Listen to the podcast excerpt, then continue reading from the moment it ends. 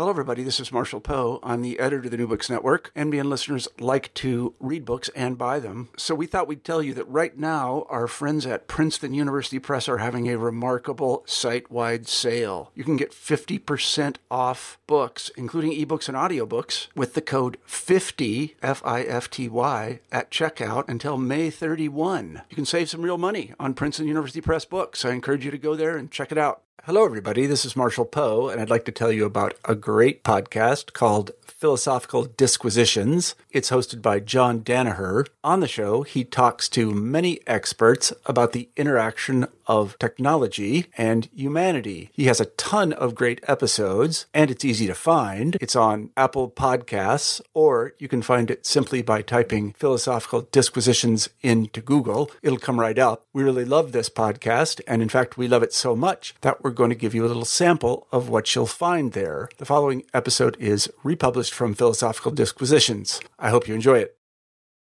Okay, so my guest today is Kate Devlin. Uh, Kate is a senior lecturer in the Department of Digital Humanities at King's College London. Having begun her career as an archaeologist before moving into computer science, Kate's research is now in the fields of human computer interaction and artificial intelligence, investigating how people interact with and react to technology in order to understand how emerging and future technologies will affect us and the society in which we live. Kate has become a driving force in the field of intimacy and technology, running the UK's first sex tech hackathon in 2016. And she has become the face of sex robots, quite literally in the case of one miscaptioned tabloid photograph. She's written articles on the subject for New Scientist, Prospect, and The Sunday Times, amongst others. She's been featured on BBC Radio's 1 to 5 and has made a number of TV appearances, along with TEDx talks and numerous other tech and philosophy events, festivals, and comedy nights. She was also probably the first person to say sex robots in the House of Lords in an official capacity, at least.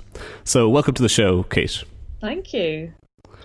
So, I invited you on the show today to talk about your recent book, uh, Turned On Science, Sex, and Robots, published by, uh, is it Bloomsbury Sigma? That's right. So, I really enjoyed this book, and I had a short review of it on my website. And I said at the time that I thought it was a thoughtful, fair minded, and fun read on the history and the ethics of sex tech. It focuses on, in particular, on robots, but actually has a much broader remit than its title might suggest. I also noted that although I have a vested interest in selling copies of my own book on this topic, if I were to recommend one book to somebody that would be a, the ideal introduction, this would be it, I think. Oh, thank you very much.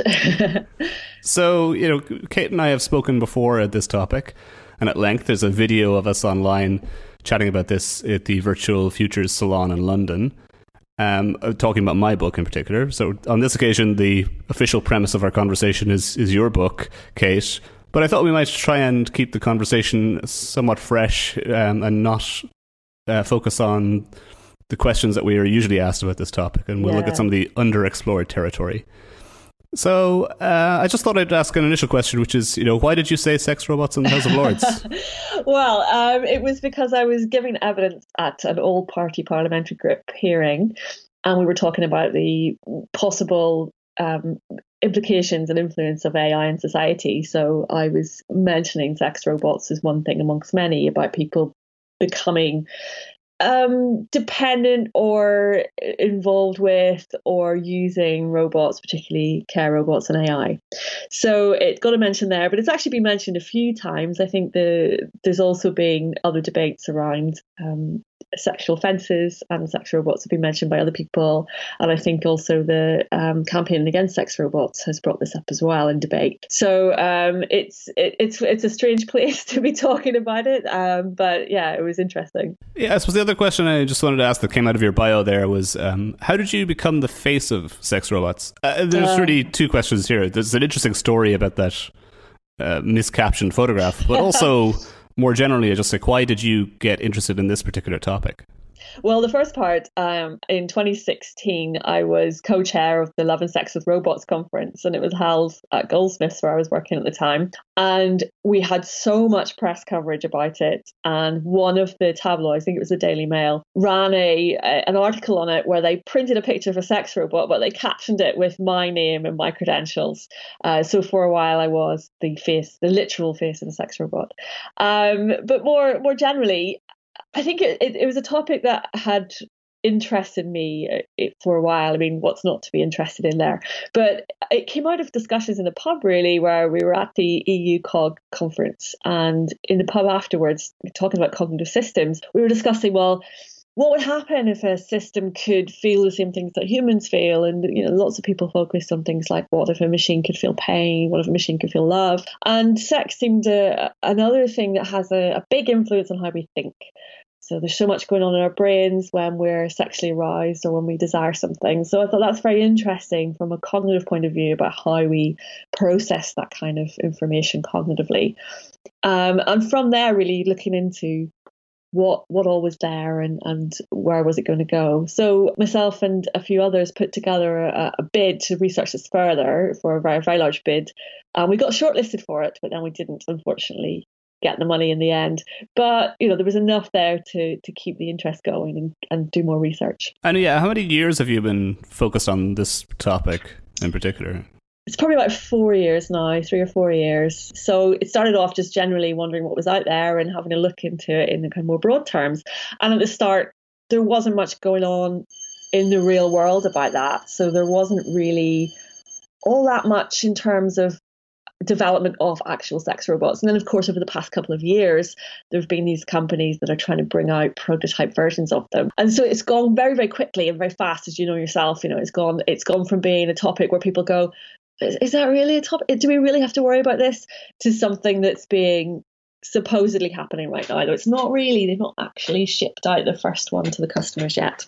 Yeah, I mean, I was going to ask this a bit later, but I think this is an opportune moment to bring it up, which is just that I I had correspondence with you before and asking you about like what was the question that you wish you were asked on this, and you aren't. Yeah. And you had mentioned that one thing you wish people asked directly is why are people taking this seriously or why is this is this really a serious research topic? Yeah because i think there's there's always that doubt when people start talking to you about it like really? Is that really a thing? And i agree it sounds incredibly trivial when you start talking about it. Um it, uh, it definitely sparks interest but i think there is that that that people want to know is it really valid? And i think initially we ran into some problems where uh, you were getting eye rolls and and people saying that's not really a research topic. That's not really an academic thing is it? But I think there really is because there's so much contained in it. It's not just about sex and robots, it's about our relationships with technology, it's about intimacy, it's about what's going to happen in the future in a world where we become increasingly reliant on technology. And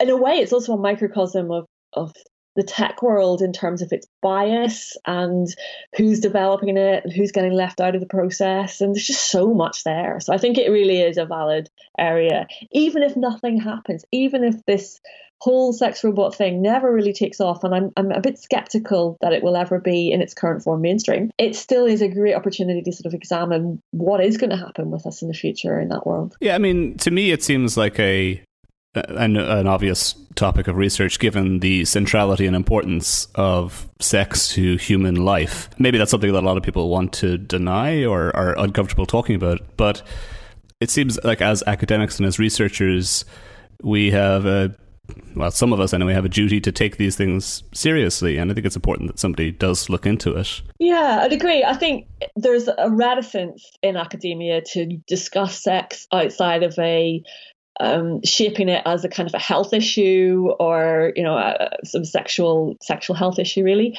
And so when you start saying well what are people doing for pleasure? That's that's not taken as seriously. Um, so you know there seems to be we must look at sex from a psychological perspective or from a, a biological perspective. And the idea that that sex is also something very very common and pleasurable doesn't seem to be seen as being academic enough sometimes i think. So it's very hard to get funding for this kind of thing definitely.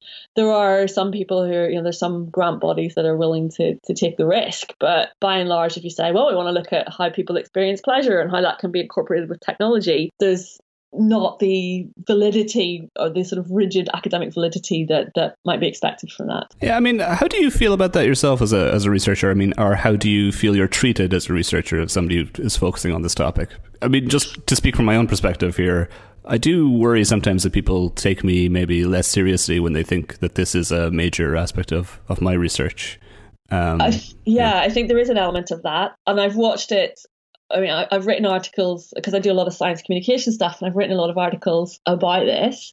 And it's really interesting reading the comments section. I know you're never supposed to read the comments section, and I try and filter out the ones that are directly, personally um, uh, targeting me. But you you get people imme- immediately going, well, what, what kind of topic is this? Academics shouldn't be working on this. Why is the university looking at this? But then immediately they start getting responses to that, and people saying, but what if someone couldn't have a, a, human partner? What if they were able to have a, a, robot partner? Or what if someone was disabled and technology was assistive in some way? Or, you know, what if they made a child robot? Would that be a bad thing? And is it cheating? And all this kind of thing. So very, very quickly, those questions get picked up. But I think there there was initially a, a yeah, there's that kind of wariness of ah, is this really real? So yeah, I don't know. I've got a very understanding department who are very very into the whole thing, so it's good. Yeah, I mean, I, I also often use the joke. Uh, it's not really that much of a joke, and I probably used this before with you, in fact, in conversation. So maybe I shouldn't repeat it. But uh, there, there was a guy. there's a famous geneticist, Steve Jones, who had this line about uh, as a geneticist, his job was to make sex boring. And I used to say that, well, you know, as a an ethicist or legal um, scholar, I, my job was to make sex robots boring by focusing on what I thought were the you know, really important and serious things. So I, I, my view is that if people read my work, they would get a sense that it was an important and serious topic and worth taking seriously. But um, initially, you probably entice them in with that kind of prurient or titillating interests that people have as well. I don't know. There's definitely that, and it, it, all ties in as well. I know later on, hopefully, we're going to talk about the media hype, but it definitely ties in with that that current interest. But I think, yeah, I think it's really interesting that you know the the idea that there can be scholarly work on this really strikes people as being amusing sometimes. Um, and I've recommended your book to to loads of people who said, you know, is this a thing? Are there are people are actually working on this? And I say, yes, go and get this book called Robot Sex. It's really good. It'll tell you all about it. And so I, there is there is acceptance that it is something that can be studied. But you know, you don't you hear of so many subjects in academia being dismissed as being sort of trivial or fluffy or oh there they go again um, which is very unfair because you look at any subject it's got there's stuff in there to talk about. So yeah it there's de- it's definitely much more than what it would initially seem. Yeah one way that we can kind of illustrate why it's much more than it may initially seem, and also why it's such a, I think, a central part of human life is actually the rich history of sex technology. And this is something that you bring out a lot in the first couple of chapters of your book. So one of the things from your bio as well is that you started life as an archaeologist, and yeah. some people might think there's a is a quite a leap from archaeology to sex robots, but actually there isn't, is there? No, so the, there's a very, very long history of the idea of the sex robot, and that's been very, very exciting to look into. And um, one of my friends is a classicist, and she and I were talking about this and realized there's so much of our work has overlap because she was able to identify lots of myth and stories that explore the idea of the perfect artificial lover you know going back earlier even the pygmalion story that most people are familiar with and these depictions of the ideal form, the ideal human being created. That's that's a really old, old story, and we see it repeated down the years, and we hear t- tales of it down the years. So there's definitely always that idea, that narrative going on, and then as well as that, the, the sort of sex tech side of it there have always been devices used to pleasure people that you know they use them for pleasure so they've all you know we've got very very old accounts of, of written accounts for of dildos for example. Um so there's nothing new there. There's nothing and i think that's the thing that always i loved about archaeology is that people don't change that much. Society doesn't change that much. Sure the the, the norms of the society change but people themselves they're always they're always interested in the same things, and sex is definitely one of those things. Yeah, and the key bits of trivia from the first chapter is like, what's the first sex toy recorded, and also what's yeah. the first kind of uh, discussion of a sex robot or a quasi robot in yeah so the literature. first um, well we don't know that it was a sex toy but certainly the first sort of phallic shaped objects date back you know almost right back to 30,000 years old sort of stone or bone or um, antler carvings of, of a phallus. You know, there's lots of these around. We don't know if they were used for sexual purposes, um, but you know, might have been. Uh, definitely by by Greek times, there were definitely sex toys being used. So, you know, society's not that unchanging. I imagine there's always been that aspect to it. And then in terms of myth, um, well, there's the, the creation myth of Pandora, is one of the earliest in that Pandora was a um, a woman created by by the gods and given an artificial intelligence. I mean, she wasn't specifically designed for the purpose of sex, but there's that idea of the creation of a woman and uh, gifted attributes by the god, by a team of programming gods. And then um, the the tale of uh, whose husband was killed in battle, and she created a, an effigy of him out of, of, bronze. Some stories say say it was made of wax, um, and she took it to bed with her. And the the idea that not only is this first idea of this of a, a sex robot going back that far, but also that the first one, that story, it was a male version, which is really interesting too. Yeah, I found that interesting as well because um, I'd heard the Pygmalion story, and obviously most modern sex robots, as we'll talk about in a, probably in a, in a bit, are female in form. Yeah. It was interesting that that first story was um, female male. Uh, yeah, yeah, which is something we don't really see again until you know we things like Steven Spielberg's film AI, where there's Gigolo Joe as a male sex robot, but he is not portrayed in the same way as the female sex robot. So you know he's he's much more uh, sensitive and emotional, and you know much more of a romantic nature rather than a sexual nature. I mean, another thing that comes out in the first chapter of your book is, and that's something that I've read a bit more about recently, is the myth around the creation of the first vibrators. So, you know, the story that I was familiar with, which I think is now viewed to be incorrect, is that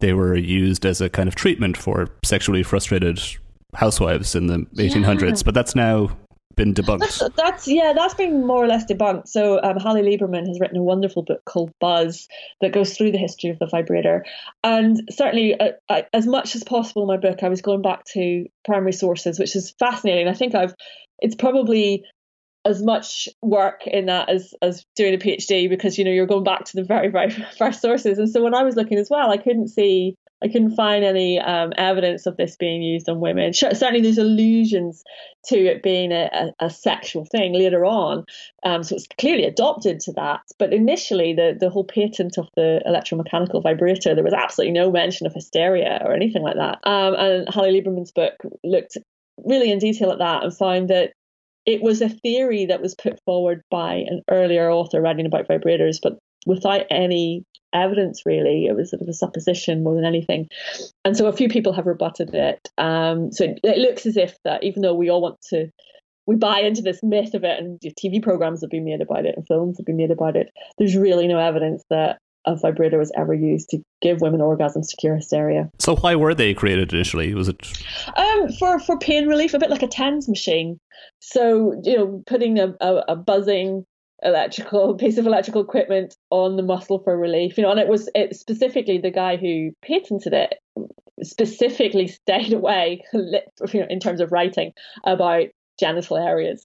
And actually it was aimed towards men as well for for muscle for pain relief of muscles. Yeah and actually one of the most popular modern sex toys the hitachi magic wand yeah. Is so the Hitachi yeah. Magic Wand was marketed as uh, as a personal massager, which the company very clearly wanted it to be, but very, very quickly got picked up as a sex toy and used in porn and, and became more and more widespread. And um, yeah, so they to the point where the company Hitachi actually wanted to distance themselves from their product. Yeah, and they don't actually use their company name in the marketing no, for it at all. It's yeah. not the original Magic Wand, apparently. Yeah, it's still widely available and visible in many porn movies and videos at this yes, yeah. it is. Yeah, it's one of the most popular um, vibrators on the market. I mean, I'm going through some of this trivia that I found interesting in the book. I, saw, I mean, trivia is not the correct term for it. Um, it's these are important and interesting facts, I think. But what was the most interesting thing that you learned in the process of researching the book? Um, the most interesting thing, I mean, there's so, so, much. I kept going down all these little rabbit holes and finding more and more fascinating things. Um, but I think overall, a couple of things. One that is that it's this the sex robot thing isn't even here, and yet you know it's not it's not actually real, and yet it's treated as if it's the downfall of society. Um, and the other is that I talk to doll owners, sex doll owners, and there's this perception that they are isolated individuals who can't talk to normal humans, and so they have a doll as a companion. And that is just not the truth at all. I met and talked to wonderful chatty people who have just essentially got a hobby that is slightly different from normal. And in far from being isolated, they've actually formed a community of their own, um, which actually I find really heartening. It, it's technology that's actually brought people together. I mean, on this, on the way in which d- these doll users treat the dolls and the the community that's set up around them. I mean, did you share the initial maybe stigma towards them that they were these socially isolated people, and that was overturned through your research? And also, how did you learn about them and research them? Yeah, I don't know that I so much shared it in that I I, I sort of bought into the idea that there must be something something not necessarily wrong but something slightly unusual in someone who would go and buy a sex doll i'd read lots of newspaper reports or seen films you know like lars and the real girl things like that where the the person owning a sex doll is portrayed as being quite isolated and um, not able to form proper social connections. So I kind of had bought into that a bit, thinking, well, of course, if they've got a sex doll, then they must have something lacking in their social communication. That was so unfair. And I was really pleased that I was able to go back and, and rethink that and revise that when I started talking to people. So I, I you know, I got chatting to people on Twitter. Um, I, I read a lot of um, the, the doll community forums. And yeah, there, there people buy these sex dolls for many different reasons. Some want the companionship and they they you know dress up the dolls they give them names they give them backstories. Others have a fetish for dolls. Others just want to pose them because these are these are really works of art some of them. They're beautifully made. So they want to just you know take pictures of them and own them as collectibles. So many different reasons. But what i found overall was that uh, there by and large pretty much everyone is incredibly respectful of the dolls in that they treat them really well. No, no evidence of people buying these dolls to enact violence on them. Well, I mean, part of that's probably because they cost a lot as well. But uh, there's really that's that's not why people are buying dolls. So there's a lot of fear that people will that will encourage violence against women in some way. And I can say that I did not meet anyone who would treat the dolls as anything other than than cherished. And when I spoke to the manufacturers, they said it, it's very unusual for them to get dolls that are deliberately damaged. They get they get dolls in for repair, but not through deliberate damage generally. But at the same time, we see a lot of stories saying that you know at these tech shows, user or people have assaulted robots and oh. destroyed oh. them and soiled them. And I think there, there was a story about the the first tester of Harmony, the sex robot by Abyss Creations, tested her to destruction or something like that. Yeah, I think there's there's a couple of things to take out of that, and one is that these are these are quite fragile in terms of how they're made. So you do have to treat them quite carefully. These dolls, you know, they they they can't stand up on their own. The silicone silicon is um, it misships quite easily, so you've got to you know lift them carefully, all that kind of stuff. And the the one about the sex doll being molested at the trade show, I, I looked into that in more detail, and that's just not what happened. Um, so uh, that was Sergi Santos's Samantha robots, and he brought it to the trade show, and he had it sitting out on the on the exhibition floor, and he said to people, "You can touch this. That's fine. Go ahead and touch this doll." And so people did. I mean, they weren't touching it sexually. They were just going up and sort of pinching and poking and grabbing. The same way if you put something on display and it's unusual, people want to touch it. And this is why museums put things behind glass. And and so, you know, thousands of people passing by and touching this thing. Um, yeah, it got a bit damaged. Nothing that wasn't fixable. But then I think Sergi ran into some problems in that a reporter heard about this and picked it up as it had been deliberately molested, assaulted, whatever you want to call it. I think there was a lot of a lot of things going on there, like um, language differences and expression. So um, Sergi had said, "Oh, the people treated it like barbarians," but he clarified later that when he said barbarians, he meant they'd encountered a piece of technology that they had never used before and they didn't know how to interact with. Um, and so this got rolled out and picked up and hyped up in the media as about someone assaulting a sex robot, but it really was much more mundane than that. Yeah, but as you say, I think this is an illustration of the tremendous moral panic that's associated with sex dolls and sex robots. What do you think explains that moral panic, or, or am I overinterpreting it? Is it just that journalists want sensationalism to sell stories? I think there's both. There's definitely the sensationalist aspect. So, you know, sex sells, robotic cell, uh, fear of automation sells, and you combine all those, you've got the perfect storm of a, of a tabloid headline. Uh, I think that preys on people's fear about replacement, being replaced? Are we going to have our jobs taken over by robots? Are we going to have our lovers taken away by robots? And also this idea of the loss of agency like you are going to lose out you're going to lose control and i think that's that's a very strong and compelling fear and we see it with most new technological changes when a disruptive technology comes along people are scared because they don't know what's going to happen they fear the change and it, from anything from the printing press to the television, the reactions have been, well, this is going to destroy society. And of course, it's much, much more nuanced than that. Yeah, but as you mentioned in the stories that you're discussing, you're talking about dolls, and mm. you said we don't have robots. So I'd actually like to just maybe pause for a moment and consider what we actually mean when we talk about a robot or a sex robot. This, just to me, this is a question that I wish I was asked more often and was taken more seriously because one of the main criticisms of the book that I wrote, or I didn't write all the book, sorry, I edited the book, just to be clear, um, was that it was about a technology that doesn't exist, so the book was premature. We didn't need this kind of yeah. analysis or discussion.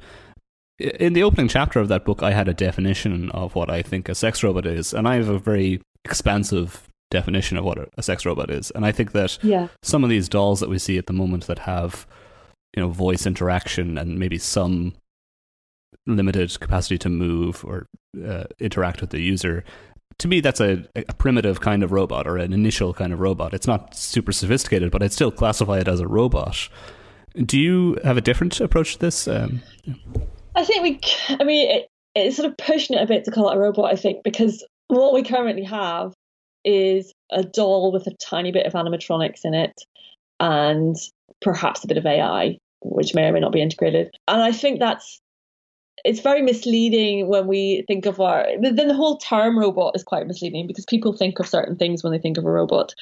Um, these these dolls can't stand up on their own. They can't move.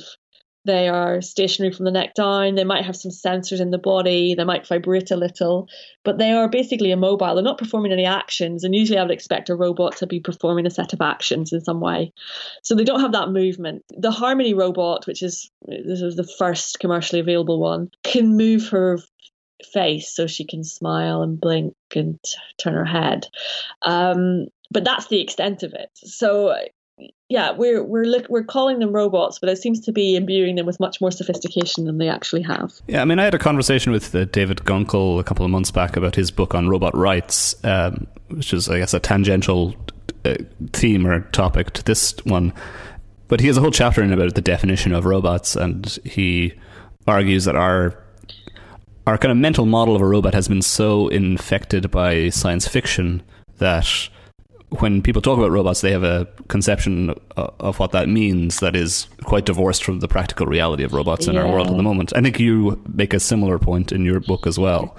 Um, yeah, I think that's that's really true. Um, and if we consider the robots that are around us today, they're either factory production line robots or they are domestic robots in the form of things like vacuum cleaners or they're military like bomb disposal robots. So we don't have that many. We, we have the, the, emergence of things like Pepper, which is sort of vaguely humanoid, you know, humanoid robot. But uh, the perception of the ones that we see in the sci-fi films or read about in the books. And there's a lovely project running out of Cambridge from the Leverhulme Centre for the Future of Intelligence called AI Narratives, and they are looking at how the stories we have about robots and AI shape how we expect them to look so that's that's fascinating because it, it, examines all sorts of things from automata through to to speculative fiction. Yeah, no, it's an excellent project, and there are a number of videos available online. So I think Beth Singler is the yeah, main yeah. person involved that that I know of. Anyway, there are probably more people that I'm not aware of that are involved in that project. Yeah, so I mean, at the, what's the bottom line here? Should we be talking about robots at all? What kind of vocabulary should we use when we're talking about this technology?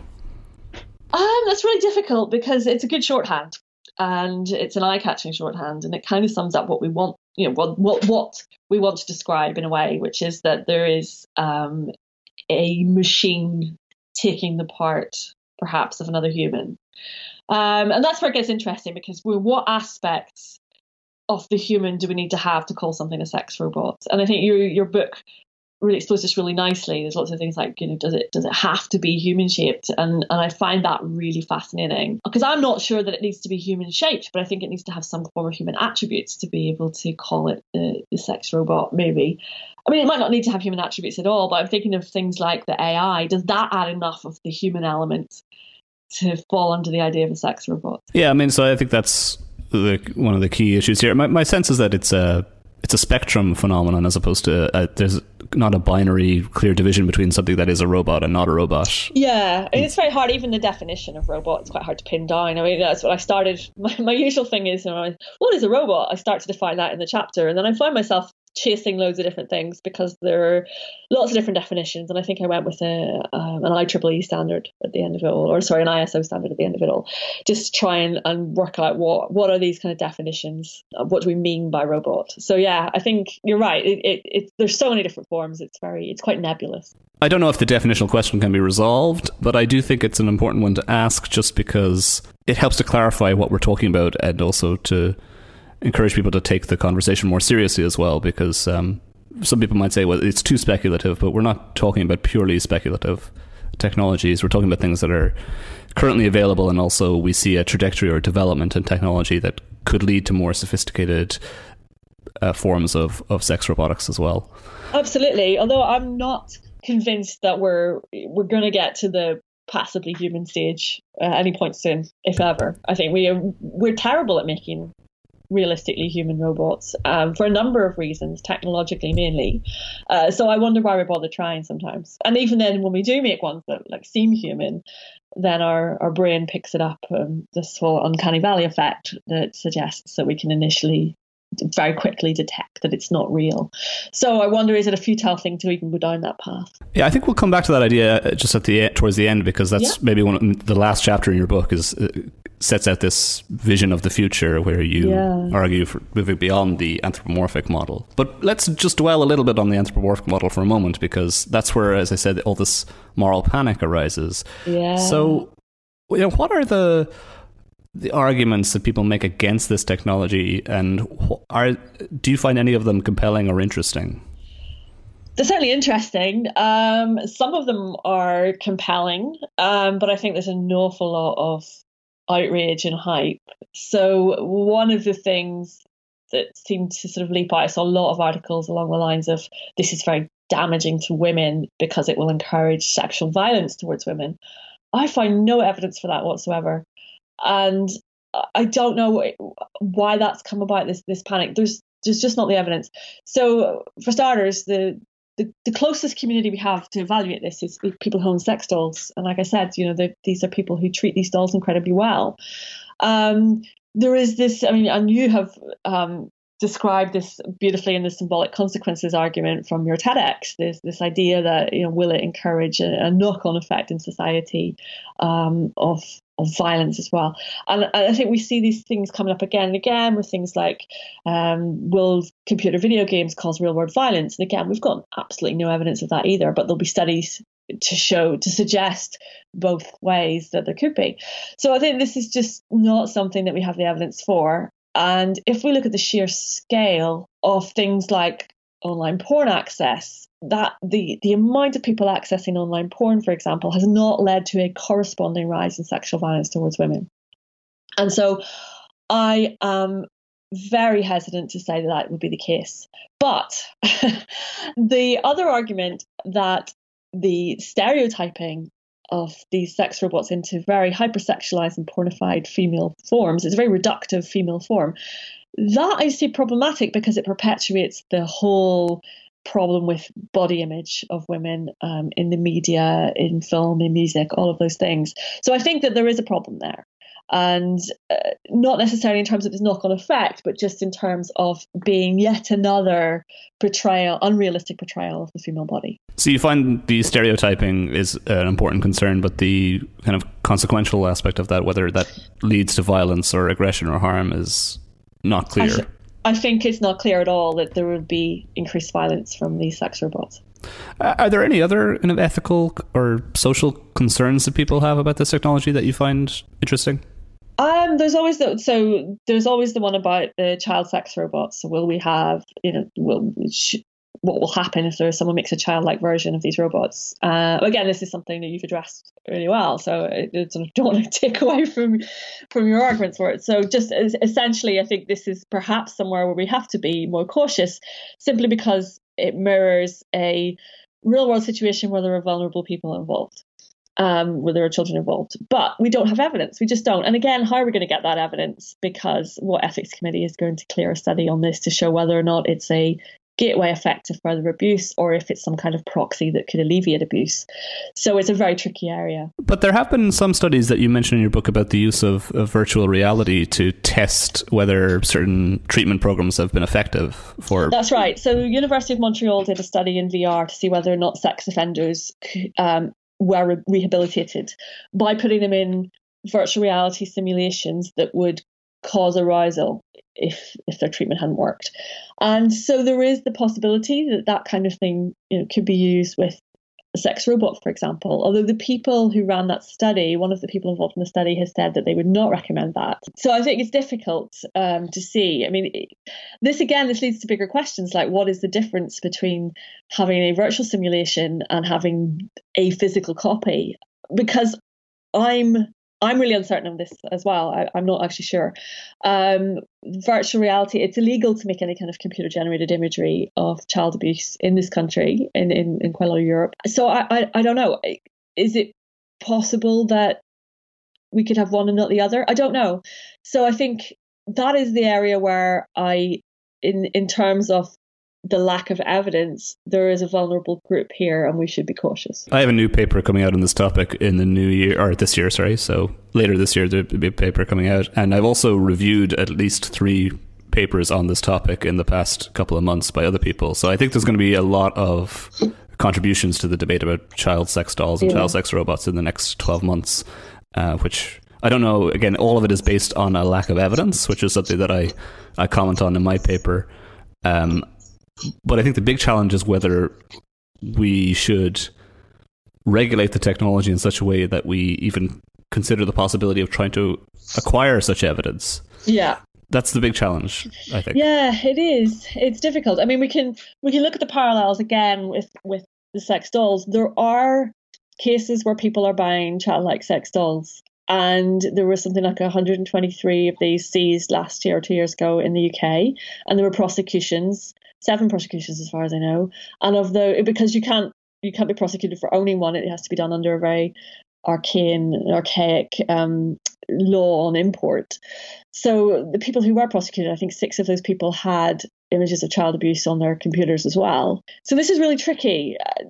I think that's the closest parallel. We, but yeah, actually, you know, looking into that, it's just such a difficult area to to to work out. It's a very controversial area and something that needs to is very sensitive, and we need to look at but yeah, you're right. How do we go about getting that evidence? Yeah, I mean, so the CPS in the UK clamped down on this a couple of years ago through the, I think it's like an 1800 statute on the importation of obscene objects. Yes, that's term. right. So even then, they have to, the objects, I think, in, uh, certainly in, in terms of the, the sex doll case, there was one in, in Canada as well, there has to be a decision on what, what actually makes a doll an obscene item, you know, or one that's you know built for sexual purposes. So it's really hard to even determine in class what these are. Yeah, because I mean there are childlike dolls that are made for legitimate purposes for uh, in movie sets and also you know medical education. Yeah. So and there's also there are smaller versions of sex dolls that are made, sort of more portable ones. And I think the difference there is some of them are maybe misleading, not misleadingly, but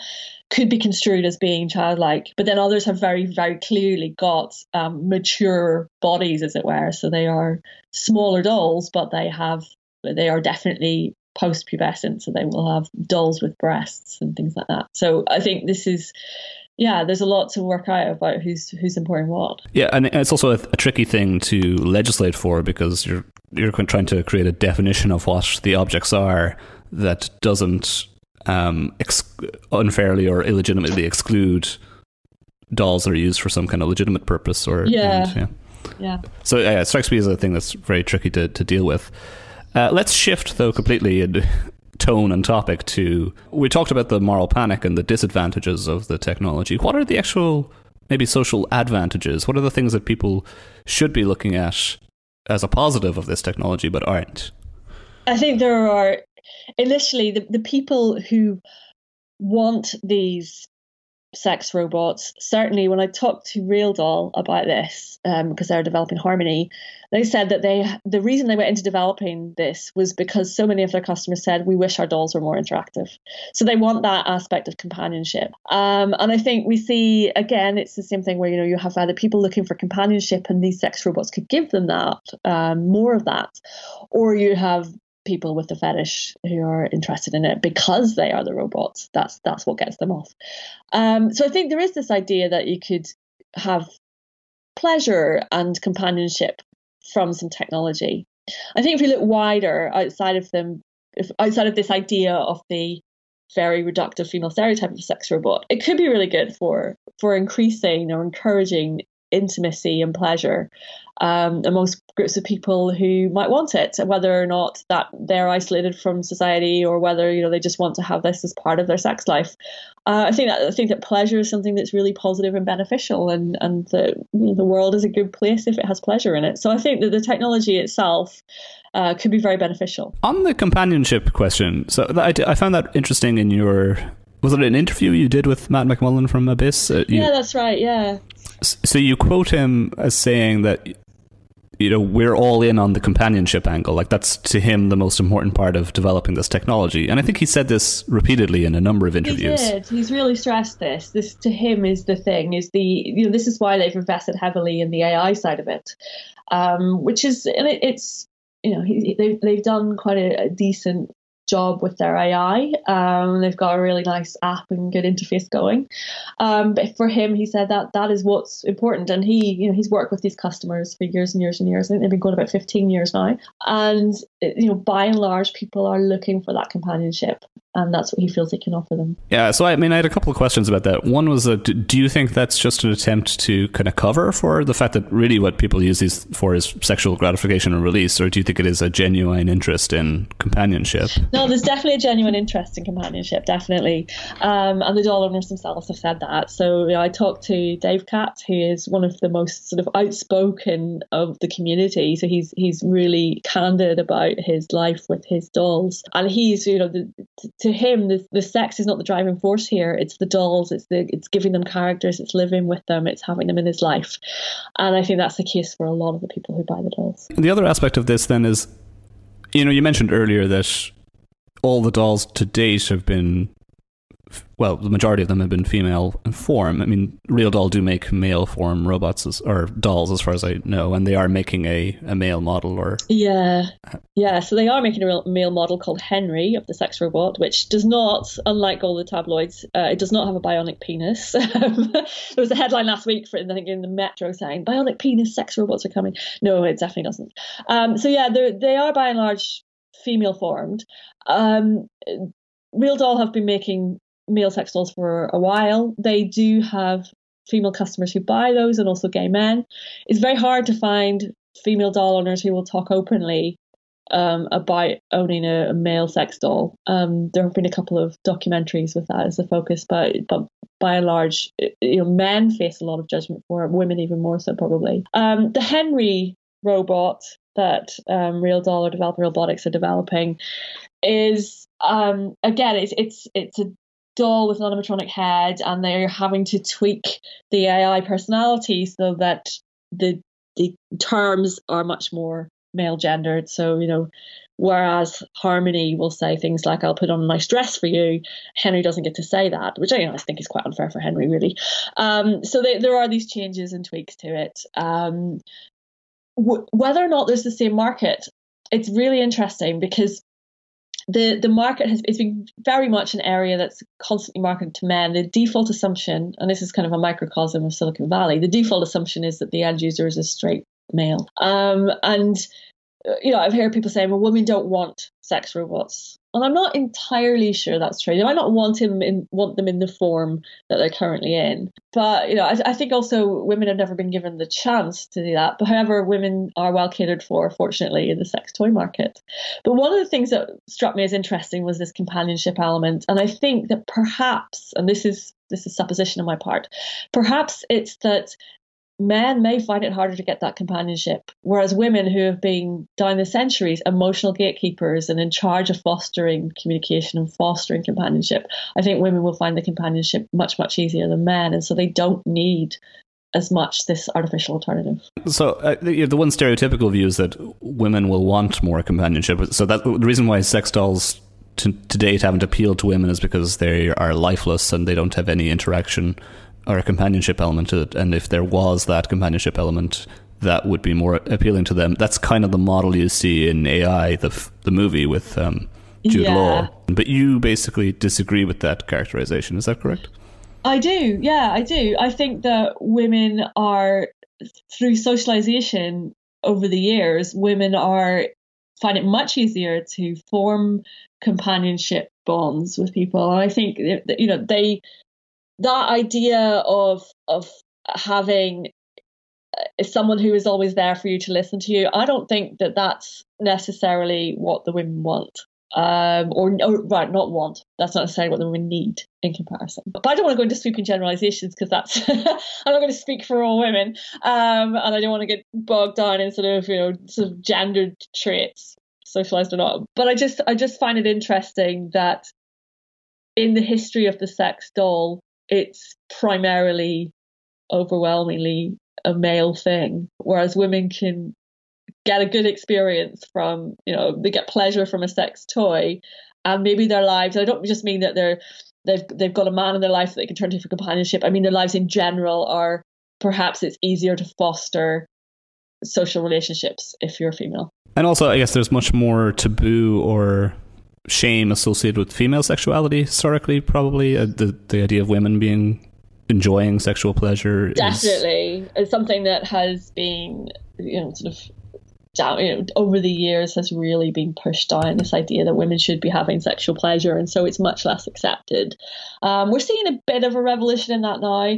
I think that certainly the past five or ten years sex toys have become much more mainstream and increasingly so. Although you know we've got the the whole fiasco went on this week um, uh, with the um, Consumer Electronics Show, with the they awarded a prize to um, a vibrator and then took away the prize for some spurious reason, probably immorality. So you know I think there's still this shaming going on of, of sex when it comes to women. This is the same trade show that showed know, unveiled the sex robot last year, and yet a vibrator is problematic.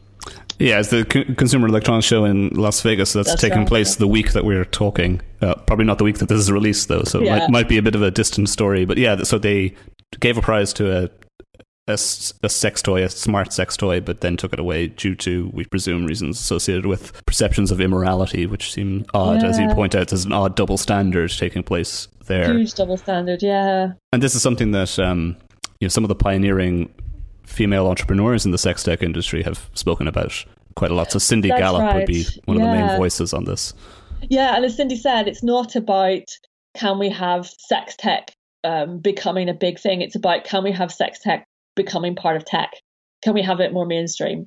And I completely agree with her. We shouldn't be trying to push this as some special category. We should be including it in all the technology that we use. We should be saying, why is this not an acceptable form of technology? This is something that's fundamental to human existence, sex, and we shouldn't be ashamed of developing technology that brings people pleasure. What about the use of sex tech and sex robots or dolls more generally as a, kind of therapy or ther- for therapeutic reasons for people who are sexually excluded or sexually traumatized in some way. Uh, do you see that as something that should be pursued? Um, yeah, absolutely. And I think there there already have been sex toys being redesigned to help people who've been through sexual trauma. Um, and I think that's a, a, really, really positive thing. And it can be, you know, this is something that, that can be addressed through therapy for sure. And that, you know, it, it's a chance to give people who may have problems physiologically, psychologically, whatever, with sex, a chance, a reintroduction of sexual feeling um, while in a, in a very safe environment. So I think it really, really is um, a very beneficial thing, and it could be a very positive thing. Yeah. Let's talk then about the non-anthropomorphic forms of sex tech. So, uh, as I say, this is a a theme that runs throughout your book, but comes to the fore in the last chapter in, in particular. Uh, so I thought maybe we could approach this from a slightly obtuse angle, which is just tell me about the Exquisite Corpses game that you played with the students in St. Martin's College. Oh yeah, that was really fun. So we went along there to do a workshop, and um, Exquisite Corpses is the game where you, you draw a head and you fold the page over, then you pass it on to someone. They draw the body, they fold the page over, they pass it on to someone. They do the legs, pass it on. Someone else does the feet, and then you unveil it by opening it up. And so we played a game where we asked people to design their ideal sex robots by doing this, and it you know adding lots of different things, and it was so fun and interesting as a way to explore just what things could be possible. So we had people drawing, you know, brushes for arms or tentacles as legs or wings or, you know, uh, t- TV screens for heads, all sorts of things. And I just thought that was so cool. It's a way of really shaking things up and thinking how do we get away from this anthropomorphic idea this this idea of trying to do a replica human because i think it's much more achievable and so if we if we move away from that we're not restricting ourselves to this whole uncanny valley problem. We're not restricting what we can do technologically. We're developing new forms. And what fascinates me is the way that uh, so I, have I've taught interaction design for years. I've been working in human computer interaction. And what interests me is how software engineering has moved from the initial let's get a very functional program out there and who cares how it's used to a discipline where it has to feed into human computer interaction and we have user experience experts coming along saying no this is how we have to develop it to cater for the end user. And i think software engineering uh, computers have moved from this functional phase to this design phase and i think that sex robots could do that too. Sex toys definitely have. They've moved away from the whole let's build replica genitals to let's build abstract, beautiful designs. And I don't see why we can't do that with sex robots. I'm going to formalize this argument that you're making in the last chapter. I know you don't present it necessarily in these terms, but it seems to me there's a, two interesting claims that you make. One is that it is difficult to make the anthropomorphic form of sex tech. Yeah. A sex robot in particular. So a fully hum- functional humanoid sex robot would be a very difficult thing to make because of not just the, the technical limitations to it, but also the social acceptability of it because yeah. of the uncanny valley effect that you mentioned. So that's yeah. one claim. But then the second claim, which is possibly the more interesting claim, is that it might actually be more desirable to create non anthropomorphic forms of sex tech, that they might be more pleasurable, more enjoyable for the end user. So, in one way, you can think about this is that evolution is a satisficing process, not an optimizing process. So, there's no guarantee that we've made the optimal form of absolutely um, yeah. you know uh, sex organ or whatever. So we can actually yeah. be more inventive with technology. That's right. I mean we can see, we, we, we can clearly see that from uh, the development of sex toys. So the, the rabbit vibrator is very po- very very popular um, in a way that's almost uh, optimized the penis as it were because it's added bits on. So yeah we could do definitely do interesting things. And I think that's the exciting thing is that we have so many new materials, new technologies. And um, interestingly, with wearables, we have a lot of, of bioinformation that we can use to get biofeedback. And that could be a very exciting thing to build in as well. So the scope to do to move things into a new phase is definitely there. And that's sort of why I set up the sex tech hack was to explore that kind of thing and it was really really good. I, I didn't really know what to expect. We went into that and we ran it twice and just the the visions of new forms of immersive experiences or embodied experiences or even just sex toys that are outside what we normally think of that was incredible. Mm, could you maybe talk about some of the examples that came out of those those hackathons and where you maybe see these this non-anthropomorphic sex tech developing in the future yeah, so the first year we ran it, the, the winning team, um, they came up with uh, um, soft silicon robotics. So they had poured the silicon molds um, and into tentacles that curl. You could put them anywhere in your body, and with a controller, it would squeeze air into them that would make the tentacles curl. So you had this amazing way of just uh, you know a, a, very accessible piece of technology that could be used anywhere in the body that was sort of customizable really. And we thought that was fascinating a really interesting way of doing things very organic seeming. And then there was another entry that i really loved um, and it was called Peacock. And uh, they said, you know, if you you, you can tell if, someone is aroused and they have a penis, you can tell very easily, very visually, um, but you can't tell um, if someone is aroused and they have a vagina. So they said, well, what we're going to do is we'll get a a vaginal egg, little toy, and we'll put moisture sensors on it. And when those moisture sensors are triggered due to arousal, they will drive a peacock's tail. They made one out of paper as proof of concept. And this big peacock's tail opened up to show that the person wearing the wearing the vaginal egg was aroused. And I just thought that was amazing, not just in terms of a concept and artistically or anything like that, but the possibility to extend that into prosthetics would be really interesting as well. So then tell me also about the idea of a sex duvet, which features yeah. in your I joke about the sex duvet, but actually I think it's quite cool. Um, so what you know, what if we had a, a, a quilt or a duvet that you could wrap around yourself and it would perhaps it would murmur to you, it would hug you, it would hold you, perhaps it has vibrating bits, perhaps it has protruding bits, perhaps it has cavities, I don't know, whatever you want. Um, and I just think this idea of something very tactile, you know, we've got, we can build smart fabrics now. You know, what if you had a, a something that was velvet that you could stroke and it could stroke you back, for example. So I think that the idea um, for me it would be about moving away purely from the idea of sex and into these different realms of sensuality and intimacy um, to give you kind of really a range of experiences. And I just think that would be that would be incredibly soothing to sort of lying in bed being cuddled by your duvet yeah, that's one of, one of my favorite examples. Yeah, I, there's a passage in your book where you describe this It's just quite poetic, which I encourage people to read. It's on page 262 of your book. Yeah, so for people who have a copy of it, they can read it. I won't read it out right now because I might blush if I read the content okay. of it. so, I, I mean, just a couple of other questions before we wrap up then. Um, I did want to talk a little bit about we we mentioned this already, but about the media fascination in this topic. Um, do you think that the media fascination is destructive or helpful, or do, are you just ambivalent about it? I think it's quite destructive.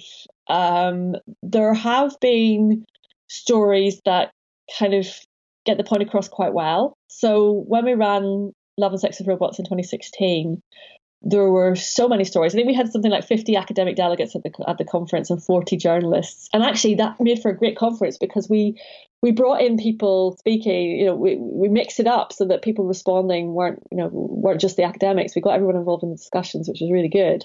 But a lot of the stories that came out, the tabloid stories that came out, were incredibly sensationalist versions of the papers. So you know, you get headlines like um, "Put sex robots in old people's homes, or you know, it's caused outrage in the Daily Mail, or um, you know, sex robots will fuck us all to death, which was actually quite a, a tongue-in-cheek story. It was deliberately being quite wry from Gizmodo.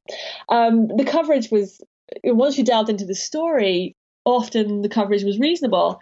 Um, but there's just so much titillation that goes on in, in some of the tabloids. Know, there's quite it's quite egregious, and I think it just it trivializes the whole thing so much when we want to actually have people think about it beyond what what the papers are saying. So, you know, I want to encourage people to think about if you had a a sex toy or a sex robot or something and you brought you pleasure, like sexual pleasure in your life, what would it look like?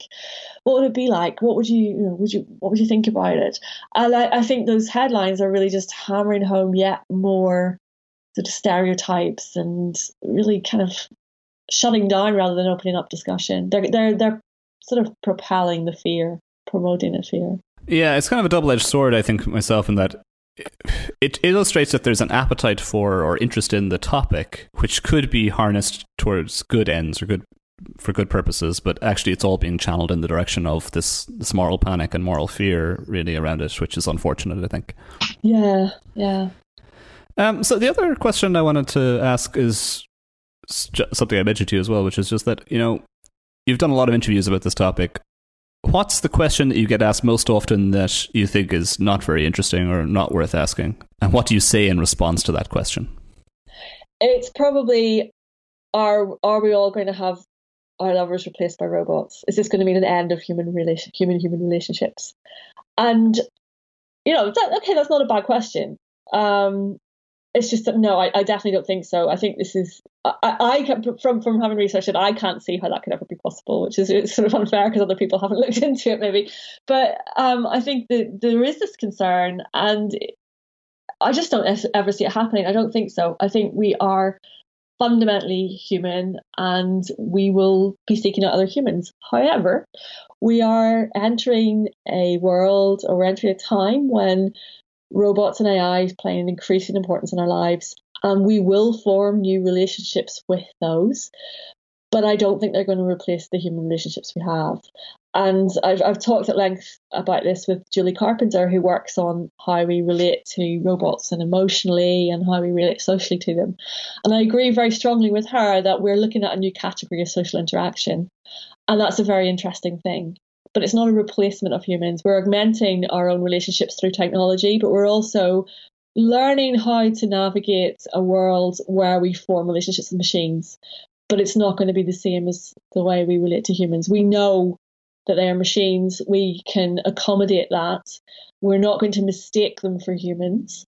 Um, although there are times when we mistake AI for humans on you know in everyday life, but I think we're you know if we have we, we've got we're always going to be aware of how to deal with them and i think we need to establish how those relationships go forward yeah i mean i think those are it's a good point probably a good point to end on um, so yeah thanks for joining me for this conversation kate Thank you very much. And let me just reiterate my recommendation at the outset to everybody to, to buy your book. It's uh, an excellent overview and it's detailed, thoughtful, and fascinating. I learned a lot from it, and this is actually a topic that I researched. So you'd think that I wouldn't, but I actually did learn well, a lot from I it. Mean, right back at you because um, I, I think that if you're looking for the, the in depth academic knowledge on this, then you know your book is, is the go to place. I also did get the um, audio version of it as as well as the hardback copy. Yes, which I listened to in the car, which was great. Yeah. Um, that's that's quite that was quite amusing doing that because uh, I didn't you, you when you read your own book through again, you suddenly see all the errors. But also, um, my mother thinks this is hilarious because she says I'm putting on a very posh voice for it, and I had to explain that that's my that's my voice for talking to English people.